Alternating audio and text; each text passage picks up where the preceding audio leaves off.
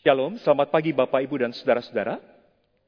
Mari kita bersama-sama membuka satu bagian Alkitab dari kisah para rasul pasalnya yang ke-9. Mari kita bersama membuka dan membaca dari kisah para rasul pasalnya yang ke-9. Kita membaca mulai dari ayat yang pertama hingga ayat yang ke-18. Kisah para rasul pasalnya yang ke-9 ayatnya yang pertama hingga ayat yang ke-18. Akan saya bacakan bagi kita sekalian. Saulus bertobat. Sementara itu berkobar-kobar hati Saulus untuk mengancam dan membunuh murid-murid Tuhan. Yang menghadap imam besar dan meminta surat kuasa daripadanya untuk dibawa kepada majelis-majelis Yahudi di Damsyik supaya jika ia menemukan laki-laki atau perempuan yang mengikuti jalan Tuhan, ia menangkap mereka dan membawa mereka ke Yerusalem.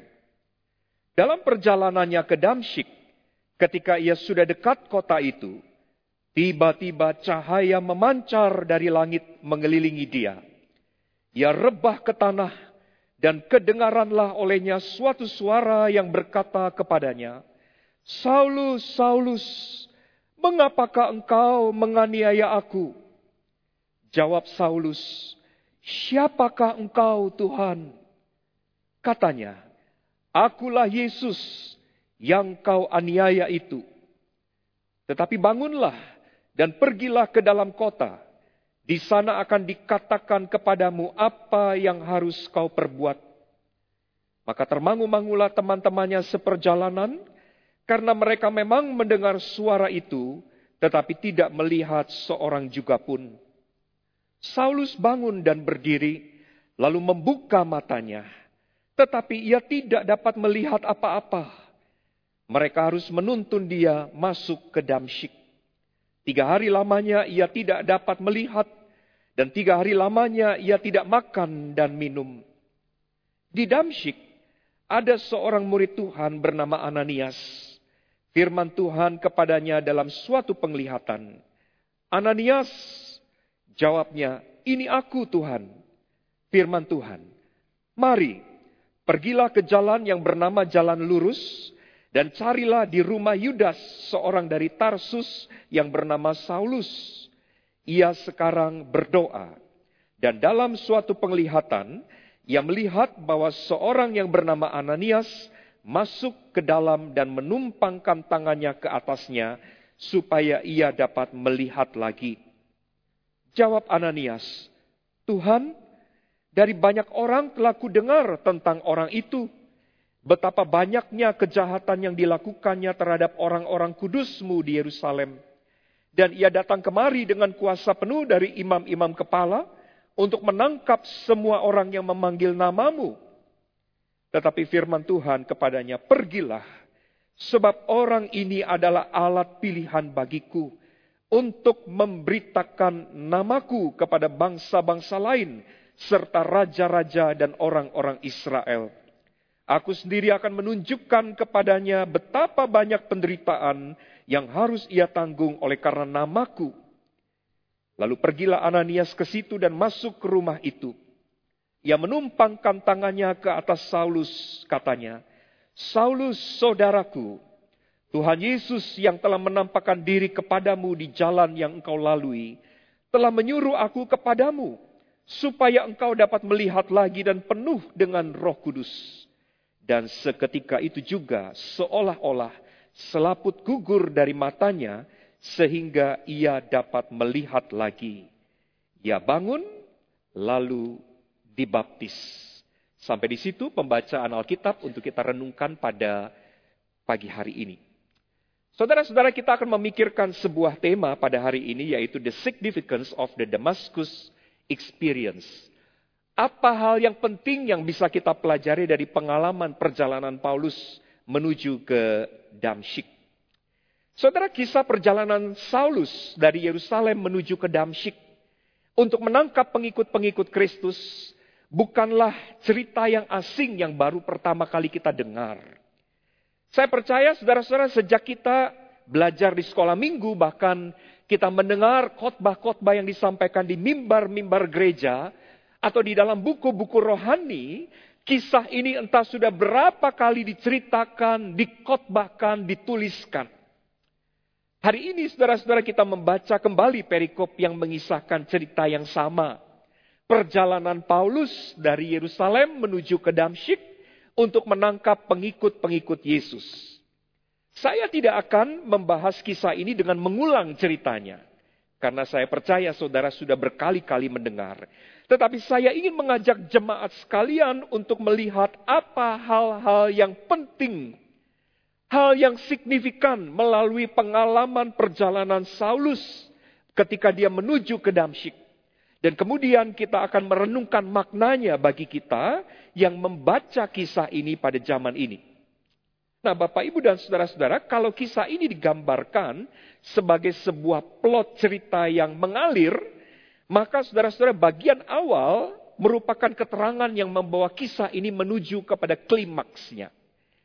Klimaks dari cerita ini, saudara-saudara, adalah peristiwa ketika Saulus berjumpa dengan Yesus yang menyatakan diri kepadanya. Dan ada satu hal yang menarik pada bagian itu, saudara-saudara, yaitu ketika Saulus bertanya kepada Yesus, "Siapakah engkau, Tuhan?" Saudara, kata siapa, ya, kata tanya siapa, itu terkait dengan kebutuhan untuk mengenal kalau saya tanya siapa saudara, itu berarti saya ingin mengenal saudara. Kata tanya siapa itu terkait dengan keinginan seseorang untuk mengetahui sesuatu tentang orang lain.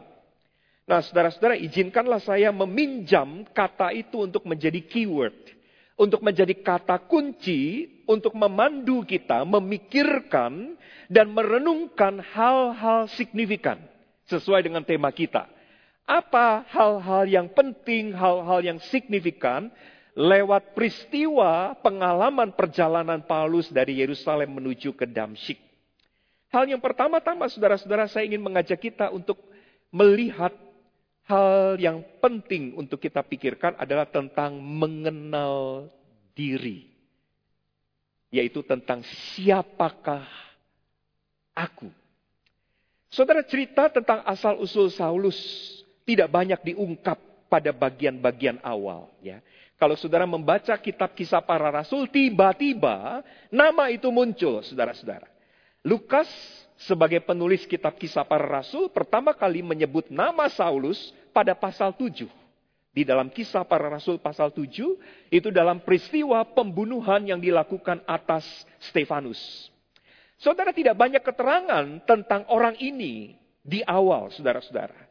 Di dalam bagian itu hanya dicatat dua keterangan, yaitu pasal 7 ayat 58, bahwa dia adalah seorang muda, dan kemudian pasal 8 ayat 1 dicatat, dia ini menyaksikan bahwa Stefanus mati.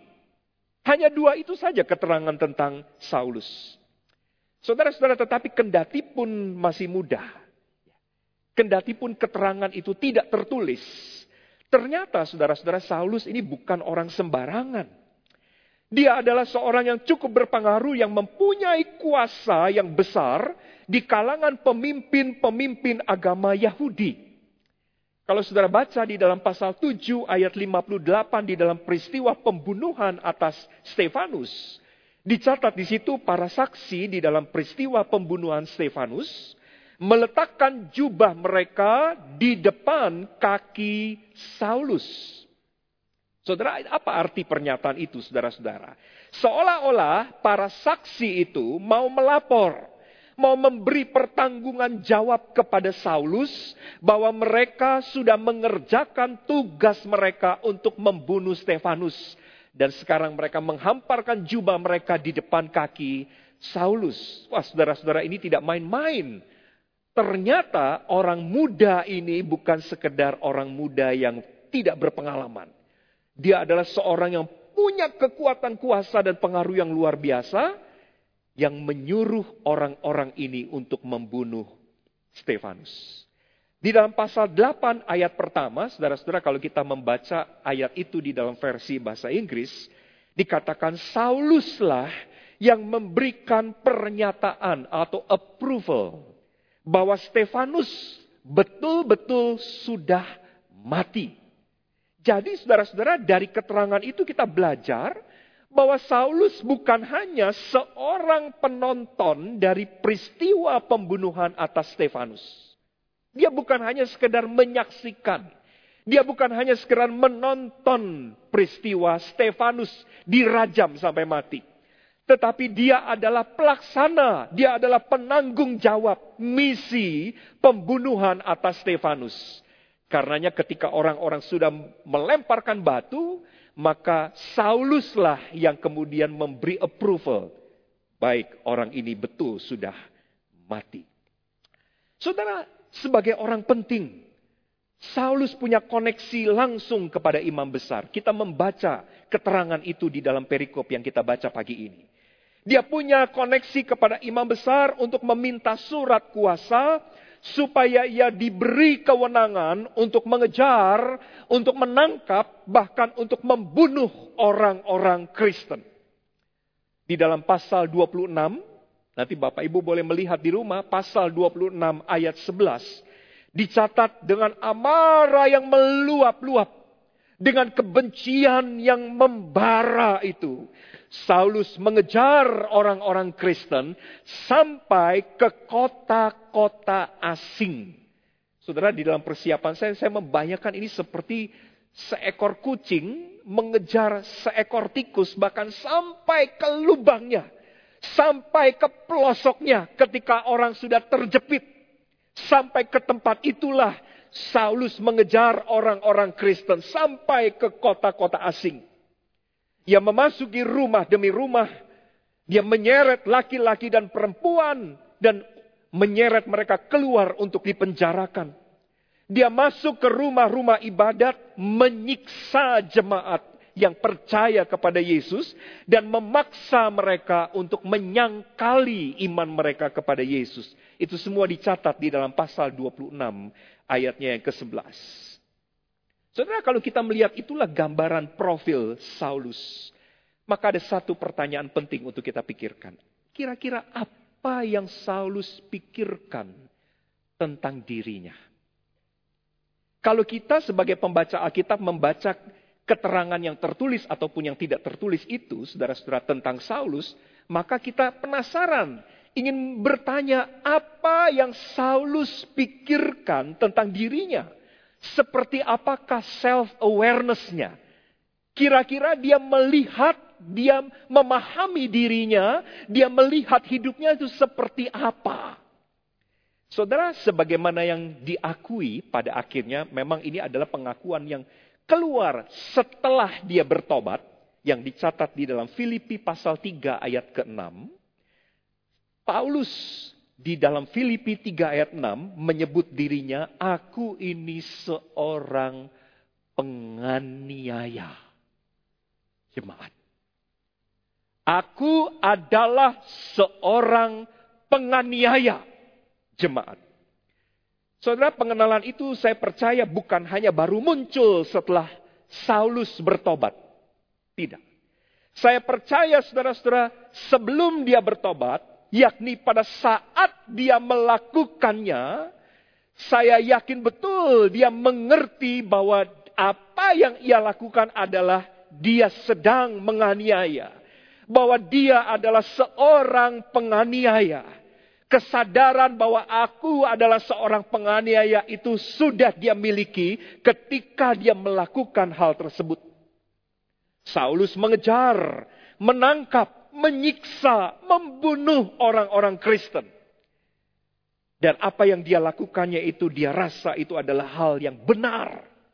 Itu hal yang benar, itu hal yang baik untuk dilakukan sekalipun harus membunuh orang. Saudara, itulah kebanggaannya. Itulah kepuasan di dalam dirinya manakala dia melakukan hal-hal itu. Ada sebuah kebanggaan dan kepuasan. Setidaknya saudara-saudara karena dia merasa dia telah membela kebenaran. Dan dia sudah melenyapkan kesesatan. Saudara-saudara, itulah yang Saulus ketahui tentang dirinya. Itulah kesadaran dirinya tentang dirinya sendiri.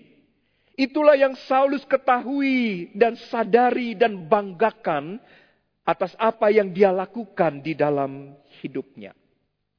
Saudara, banyak orang banyak orang mengenal dirinya sebagai pembela kebenaran. Kalau kita lihat di dalam konteks kita di Indonesia juga banyak orang-orang seperti ini, saudara-saudara. Orang-orang yang bertindak atas nama dan demi kebenaran. Salah satunya adalah kebenaran agama. Makanya muncul orang yang kelompok yang membela agama.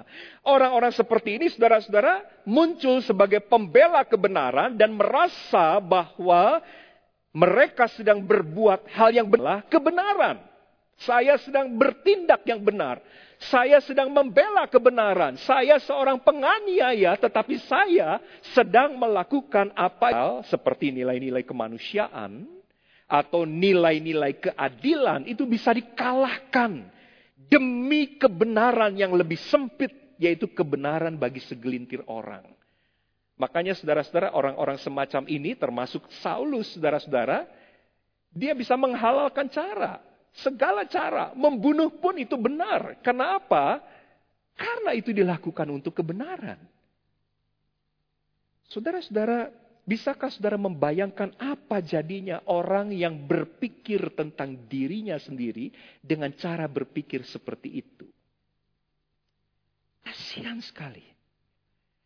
Ketika orang sudah terjebak dengan pola pikir seperti itu, saudara-saudara, bagaimana cara menolong orang seperti ini?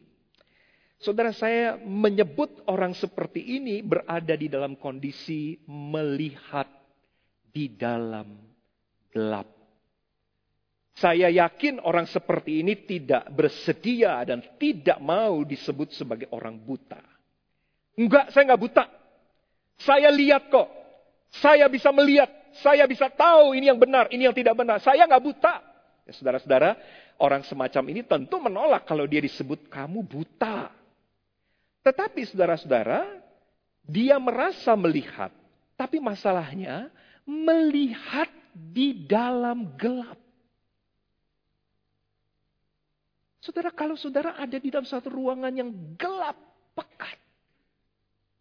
Dan saudara merasa saya melihat kok. Tapi melihat di dalam gelap. Saudara mau katakan apa pun kepada orang semacam ini. Oh kamu salah. Yang kamu lakukan itu nggak benar. Kamu kok bunuhin orang, kamu kok me, apa, menyes, meng, membuat orang menderita. Saudara, apa pun yang kita katakan tentang apa yang dia lakukan, saudara, itu percuma karena orang itu melihat di dalam gelap. Bagi mereka, apa yang mereka lihat dalam tanda kutip, padahal di dalam gelap seperti tidak ada yang bisa dilihat. Tapi buat mereka, apa yang mereka lihat, itulah yang benar. Saudara-saudara, itulah yang terjadi pada Saulus. Itulah cara dia melihat dan mengenal dirinya. Setelah Saulus bertobat, saudara-saudara, ia kemudian membuat sebuah pengakuan kepada anak rohaninya yang bernama Timotius. Saudara boleh catat alamat ayatnya di dalam 1 Timotius pasal 1 ayat 13.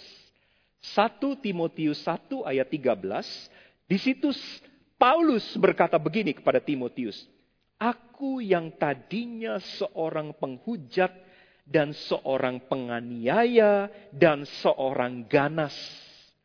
Tetapi aku telah dikasihaninya karena semuanya itu telah kulakukan tanpa pengetahuan. Wah saudara-saudara di sini Paulus mengaku kepada Timotius, anak rohaninya itu. Bahwa kalau dulu dia menyiksa orang, kalau dulu dia membunuh dan menangkapi orang-orang itu, itu semua dilakukannya tanpa pengetahuan, yaitu di luar iman. Saudara, tanpa pengetahuan artinya itu kulakukan seperti orang yang melihat di dalam gelap dia melakukannya demi dan untuk kebenaran yang tidak dia pahami sebetulnya. Apa itu? Dia melakukannya demi dan untuk kebenaran. Dia bahkan tidak mampu menyadari bahwa apa yang dia sebut kebenaran ternyata dicapai dengan maksud-maksud yang tidak benar. Saudara, adakah kebenaran yang dicapai dengan cara-cara yang tidak benar? Kan gak ada. Kita di dalam etika suka berpikir, bolehkah berbohong demi kebaikan? Gitu ya. Saudara, pertanyaan etis ini dari anak SD sampai kita lanjut usia, selalu kita diperhadapkan. Tapi ini untuk kebaikan loh. Ini untuk kebaikan. Tapi caranya adalah berbohong. Saudara, mana ada kebenaran dicapai dengan cara-cara yang tidak benar. Kebenaran yang dilakukan dengan cara-cara yang tidak benar, itulah ketidakbenaran. Tetapi saudara-saudara, apa daya? Kalau orang sudah terkungkung di dalam kondisi seperti itu, saudara-saudara. Yang Paulus sebut, aku melakukannya tanpa pengetahuan. Aku melakukannya tidak mengerti apa yang sebetulnya aku sedang lakukan. Saudara, baru setelah Saulus berjumpa dengan Kristus. Di dalam peristiwa perjumpaan itu, matanya, mata jasmaninya, benar-benar buta. Matanya betul-betul tidak bisa melihat. Tetapi justru pada poin itu, Paulus mulai dapat melihat dan mengenal dirinya dengan benar dalam terang pengenalan akan Tuhan. Karenanya saudara-saudara pertanyaan Saulus, siapakah engkau Tuhan? Yaitu pertanyaan pengenalan tentang Allah itu seperti cahaya. Seperti senter saudara-saudara yang membuat Paulus pada akhirnya bisa mengenal dirinya. Siapakah aku di dalam terang pengenalan akan Tuhan. Saudara, setelah dia berjumpa dengan Tuhan Yesus, dia mengerti siapa dirinya sekarang. Bapak Ibu, kalau baca pasal 9, bandingkan dengan pasal 26 dari kisah para rasul. Karena pasal 26, Paulus menceritakan ulang apa yang dicatat di dalam pasal 9 kepada Raja Agripa. Ya. Di dalam pasal 29, pasal 29 maksud saya, di dalam pasal 29, saudara-saudara, dicatat di dalam perikop itu, Paulus akhirnya mengerti siapa dirinya sekarang.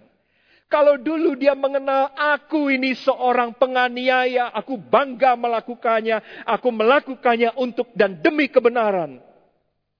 Tapi kebenaran yang dia tidak mengerti, kebenaran apa ini yang sedang aku perjuangkan? Tetapi sekarang di dalam terang pengenalan akan Allah, dia bisa mengenal dirinya dengan tepat. Dia menyebut, akulah Rasul Kristus. Untuk melayani dan menjadi saksi dari apa yang aku lihat. Dia ngerti betul siapa dia sekarang. Kejelasan tentang siapa aku membuat Paulus kemudian mengerti apa yang harus aku lakukan. Di dalam ayat selanjutnya dikatakan saudara-saudara, aku ada untuk membuka mata banyak orang supaya mereka berbalik dari kegelapan kepada terang dan menerima pengampunan dosa. Jadi dia jelas siapa dirinya, dia jelas apa yang harus dia lakukan di dalam hidupnya. Kalau dia jelas apa yang harus dia lakukan di dalam hidupnya, dia juga jelas ke mana dia harus pergi.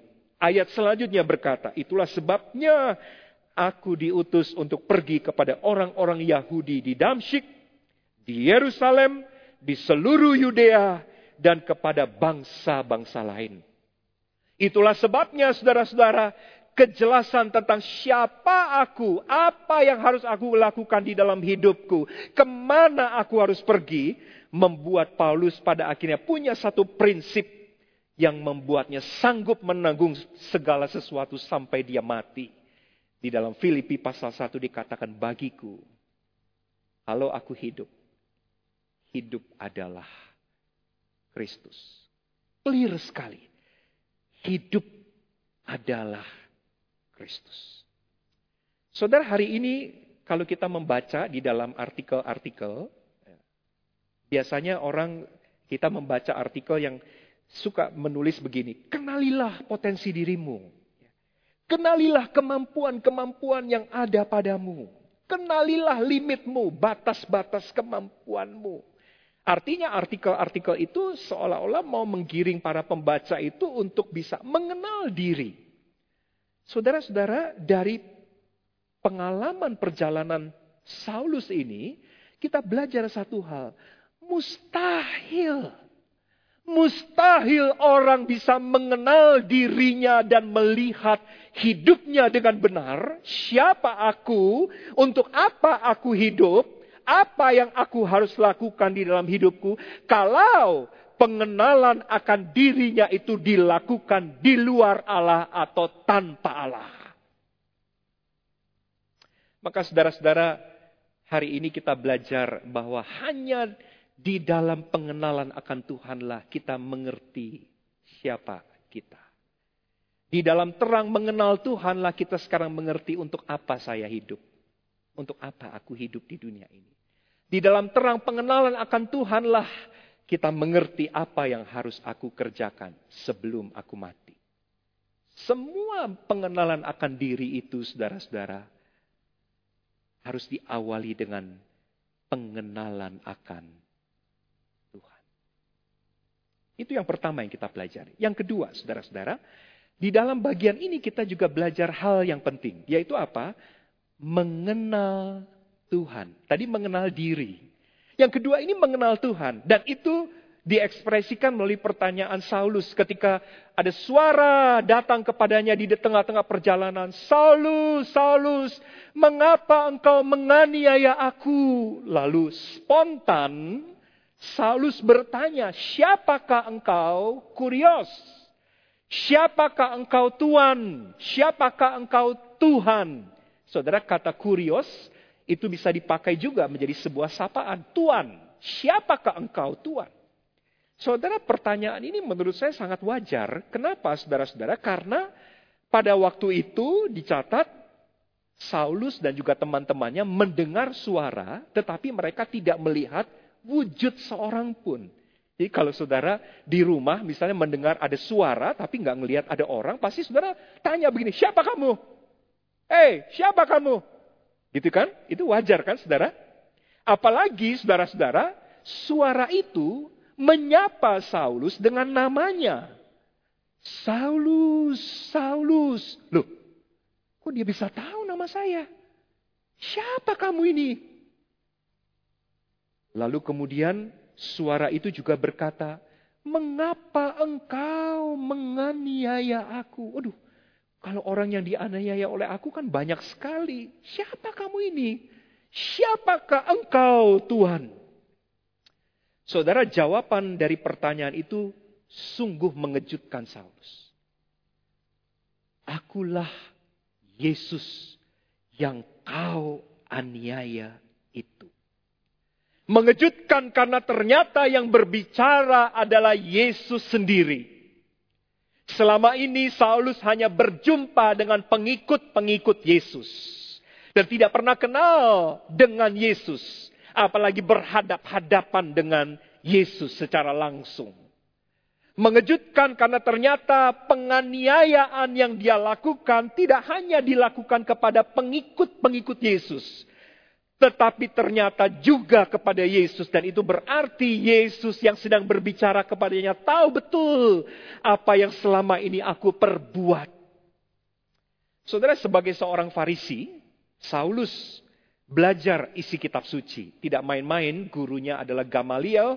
Dan saya uh, sangat yakin saudara-saudara Saulus punya pengertian yang sangat mendalam tentang Mesias sebagaimana yang disebut di dalam kitab suci. Saulus juga saya percaya sudah mendengar bahwa Yesus yang sudah mati itu mengaku dirinya sebagai Mesias. Saudara pengetahuannya akan kemesiasan tentulah sangat banyak. Tapi masalahnya adalah dia menolak untuk mengaku dan mempercayai apa yang dia tahu. Saya ulang, dia tahu banyak. Tapi masalahnya dia menolak untuk percaya apa yang dia tahu. Saudara di dalam pasal 26 ayat 14 ketika bicara di depan Raja Agripa, ketika dia menceritakan ulang pengalaman yang dicatat pada pasal 9, Saulus e, mengutip perkataan Yesus ada satu kalimat tambahan yang menarik. Pada waktu itu di tengah perjalanan ada suara ya Raja Agripa yang berkata begini, Saulus, Saulus, mengapa engkau menganiaya aku? Sukar bagimu untuk menendang kegalah rangsang. Saudara, apa itu galah rangsang? Saudara, galah, galah itu terbuat dari bambu, dari kayu, yang biasanya itu dipasangkan pada hewan pembajak, supaya hewan itu mau terus berjalan membajak tanah, membajak ladang, membajak sawah. Kalau hewan itu menendang galah itu, menendang ingin membuat galah itu terlepas dari badannya, saudara-saudara, artinya hewan itu memberontak, itu hanya akan menyakiti dia. Karena pada dasarnya memang galah itu tidak mungkin bisa dilepaskan dari hewan itu. Karena itu ketika Saulus bercerita kepada Raja Agripa, Yesus berkata begini, Saulus, mengapa engkau menganiaya aku? Sulit bagimu untuk menendang kegala rangsang. Artinya, saudara-saudara, Saulus tahu tentang Mesias. Ia tahu tentang Yesus yang mengklaim dirinya sebagai Mesias. Tetapi dia berusaha untuk menendang semua yang dia ketahui. Dia menolaknya, dia keraskan hatinya untuk percaya. Dia menyangkalinya bahwa Yesus adalah Mesias. Dan itu semakin membuatnya terperosok makin dalam ke dalam kegelapan dan keterhilangan. Itulah sebabnya saudara-saudara ketika Tuhan Yesus berkata, Akulah Yesus Pernyataan itu bukan saja membuat Saulus tahu. Karena sebetulnya dia sudah tahu banyak. Akulah Yesus.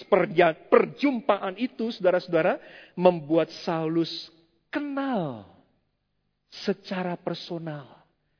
Dia berjumpa secara pribadi, bukan hanya belajar tahu, tapi dia mengenal secara pribadi dengan Yesus.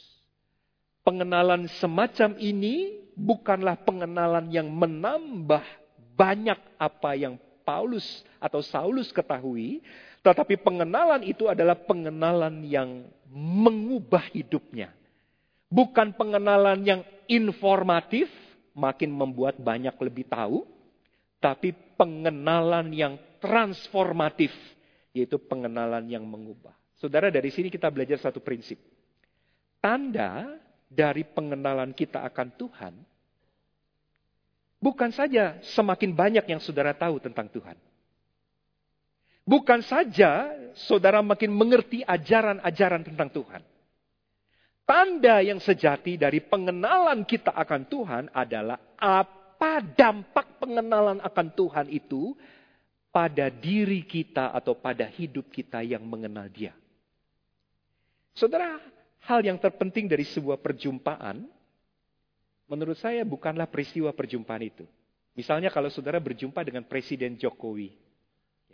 Biasanya saudara orang selalu terjebak melihat kepentingan dari peristiwa perjumpaan itu adalah pada peristiwa perjumpaannya itu. Makanya ketika orang bersalaman dengan presiden, biasanya itu difoto, begitu ya. Oh, saya pernah nih salaman sama Presiden Jokowi, lalu fotonya itu dipasang di kantornya, di rumahnya, supaya orang lihat bahwa saya pernah berjabatan tangan. Saudara-saudara, hal yang terpenting dari perjumpaan bukanlah peristiwa perjumpaannya. Tapi hal yang terpenting dari peristiwa perjumpaan adalah apa yang terjadi setelah perjumpaan itu. Banyak orang mengantri minta tanda tangan artis mau berjumpa dengan artis, tapi habis dapat tanda tangannya dia tetap sebagai dia yang sama, tidak ada tidak ada efeknya kepada dia. Banyak orang bersalaman dengan presiden tetapi tetap di, menjadi orang seperti itu. Tidak ada dampaknya. Tidak kemudian dia diangkat menjadi menteri dan lain-lain. Tidak ada dampaknya. Saudara-saudara, waktu kita melihat apa yang terjadi pada Saulus, ketika dia mengenal Tuhan, maka pengenalan akan Tuhan itu membawa sesuatu akibat. Ada perubahan dalam hidupnya. Bagi Paulus, mengenal Tuhan dikatakan itu jauh lebih mulia dari segala sesuatu di masa lalunya. Dia katakan, yang ku kehendaki adalah mengenal dia. Wah saudara-saudara, dia sudah mengenal Kristus di dalam perjumpaan itu. Tetapi di surat Filipi dia katakan yang tetap ku kehendaki adalah mengenal dia. Sebab apa saudara-saudara ketika dia mengenal Tuhan. Itu membuatnya mengalami banyak perubahan di dalam dirinya dan hidupnya. Setidaknya perubahannya apa? Seorang yang penuh kebencian. Jadi seorang yang penuh cinta. Dia berkata, urusanku sehari-hari adalah memelihara jemaat-jemaat. Tadinya dia membuat Kristus dan jemaatnya menderita. Tapi perubahannya apa? Dialah yang sekarang rela menderita untuk Yesus dan untuk jemaat. Di dalam Kolose pasal 1, Saulus, uh, Paulus berkata, aku bersuka cita bahwa aku boleh menderita karena kamu. Tadinya saudara-saudara dia membunuh, sekarang dia pergi untuk memberitakan berita hidup. Tadinya dia menangkap, sekarang dia pergi untuk membebaskan orang-orang yang terbelenggu. Ada perubahan yang begitu radikal terjadi di dalam hidupnya. Pertanyaan untuk kita refleksikan buat diri kita sendiri adalah begini. Kalau betul saya mengenal dia, mengenal Tuhan. Apakah apa yang berubah di dalam hidupku ini? Apakah pengenalan akan Tuhan hanya akan mengisi kepala kita dengan pengetahuan Alkitab yang semakin banyak? Atau pengenalan akan Tuhan yang kita klaim itu pengenalan membuat saya mengalami transformasi di dalam hidup saya? Coba kita renungkan hal ini saudara-saudara. Yang terakhir, yang ketiga. Mengenal diri, mengenal Tuhan. Yang ketiga adalah, kata kuncinya kan mengenal. Mengenal orang lain. Saudara-saudara, hal terakhir yang kita pelajari dari pengalaman perjalanan ke Damsik ini adalah tentang mengenal orang lain. Apa maksudnya saudara-saudara mengenal orang lain? Saudara penting buat kita untuk mengenal seseorang dengan benar. Karena pengenalan kita terhadap seseorang akan mempengaruhi cara kita memperlakukan orang itu. Setuju? Pengenalan kita akan seseorang akan mempengaruhi cara kita memperlakukan dia. Misalnya begini. Ada orang datang ke rumah saudara. Saudara tahu, wah ini pengemis. Kalau saudara tahu orang ini, pengenalan kita akan seseorang akan mempengaruhi cara saudara menyambut dia.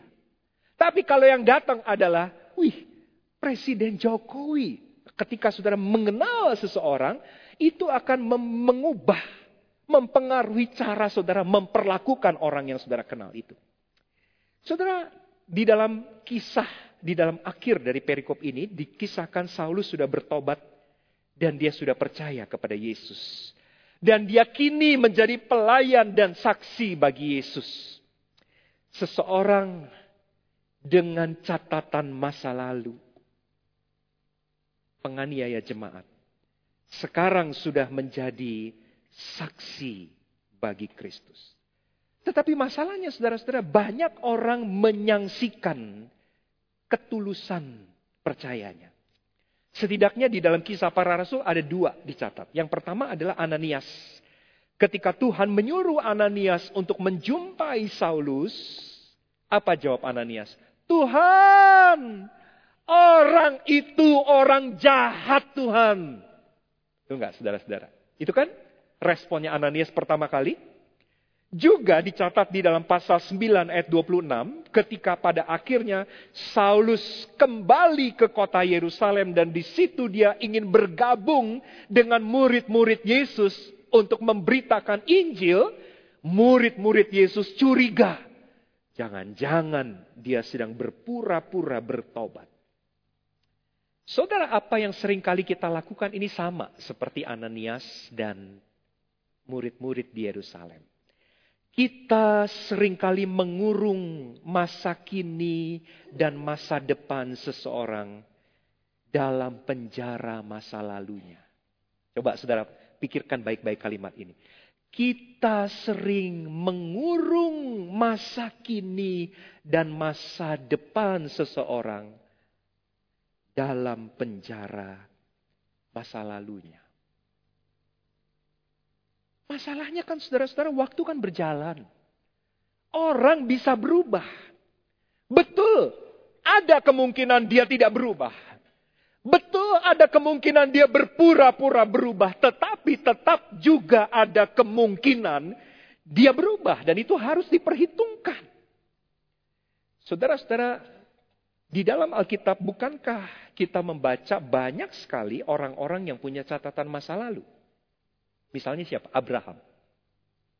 Apa catatan masa lalu Abraham? Dia bilang bahwa istrinya itu adalah adiknya. Coba, ibu-ibu mau nggak? Kalau suami ibu-ibu bilang, oh ini adik saya. Jadi saudara tidak diakui sebagai istri. Pun orang seperti Abraham, dipakai Tuhan. Daud, wah, dia punya catatan masa lalu. Ini di dalam hal moral. Berjinah membunuh. Tapi orang dengan catatan masa lalu ini pun Alkitab menyaksikan dia adalah seorang yang berkenan di hatiku kata Tuhan. Kalau kita melihat Petrus, saudara siapa yang tidak kenal Petrus? Seorang dengan catatan masa lalu yang kelam. Menyangkal sampai tiga kali dan berkata, aku tidak kenal orang itu. Tetapi kendati pun demikian, Petrus seorang yang punya catatan masa lalu pun dipakai Tuhan di dalam pekerjaannya. Saudara pelajaran-pelajaran di dalam Alkitab ini memberikan kepada kita satu pelajaran penting tentang mengenal seseorang.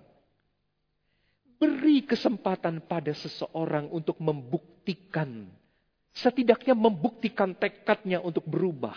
Dan support dia untuk betul-betul berubah. Saudara, perubahan itu kan memerlukan proses. Maka jangan matikan api perubahan yang dinyalakan oleh seseorang dengan mengatakan begini. Ah, kamu ini dari dulu nggak pernah berubah sampai sekarang. Padahal saudara-saudara, jangan-jangan orang yang kita sedang uh, justify, kamu ini dari dulu tidak pernah berubah. Padahal mungkin dia sedang berusaha untuk berubah. Tapi kita sudah menjudge-nya, kamu ini tidak pernah berubah. Menutup khotbah ini saya mau bercerita dalam pengalaman pelayanan jemaat. Satu hal yang sulit yang saya tidak bisa lupakan di dalam pelayanan sebagai pendeta jemaat dulu adalah kasus-kasus pastoral yang menyangkut etis dan pastoral. Ada seorang ibu bergereja di tempat saya melayani itu sudah lama dan dia adalah seorang aktivis Aktivis yang sangat aktif malang melintang di pelayanan. Saudara ibu itu punya catatan masa lalu. Apa catatan masa lalunya? Dia pernah bercerai. Dia pernah ditinggal oleh suaminya. Dia bercerai, entah ke mana suaminya, lalu kemudian ibu ini menikah kembali. Itu terjadi ketika ibu ini usianya masih sangat muda belia. Anaknya waktu itu masih kecil, dan sekarang ibu ini usianya sudah 50 tahun. Sudah menikah kembali dan bersama suami dan anak-anaknya sekarang keluarga ini melayani di gereja. Satu kali saudara-saudara di dalam uh, bursa pemilihan calon majelis. Masuklah nama ibu ini. Ada yang mencalonkan ibu ini untuk menjadi majelis. Saudara tahu apa yang terjadi? Orang tetap membawa masa lalunya. Saudara, bukan bukan berarti kita tidak menghormati apa yang dikatakan firman Tuhan tentang kriteria seorang pemimpin jemaat.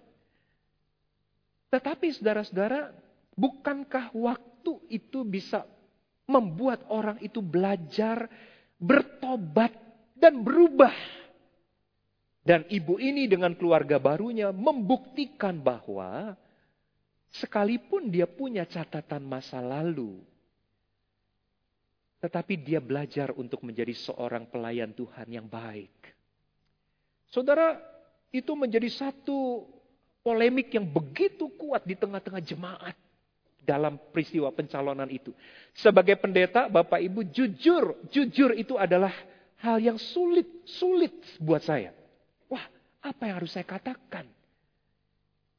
Orang bisa menganggap kalau dibilang, gak apa-apa. Wah, pendeta Irwan ini tidak bisa melihat kriteria seorang pemimpin jemaat seperti yang dikatakan di dalam Alkitab. Suami dari satu istri dan lain-lain sebagainya. Tapi kalau dikatakan, jangan, tidak boleh. Lalu kapan orang itu bisa diberi kesempatan untuk melayani? Apakah seumur hidup sampai dia mati? Dia tidak boleh melayani bahkan di dalam pelayanan dalam kapasitas sebagai seorang majelis jemaat. Saudara, itu kan yang sering terjadi pada kita. Mengenal orang lain dengan catatan masa lalunya. Dan memenjarakannya masa kini dan masa depannya dalam penjara masa lalunya. Saudara, tiga hal ini kita belajar dalam peristiwa perjalanan ke Damsyik. Mengenal diri, mengenal Tuhan, dan mengenal orang lain. Kiranya Tuhan menolong kita lewat firman Tuhan ini, hidup kita makin disempurnakan. Mari kita berdoa. Kami bersyukur Tuhan untuk waktu di mana kami boleh merenungkan firman-Mu. Teruslah berbicara di dalam hati kami dan buatlah kami mengerti apa yang Tuhan mau untuk kami lakukan setelah kami mendengar firman Tuhan. Demi Kristus kami berdoa. Amin.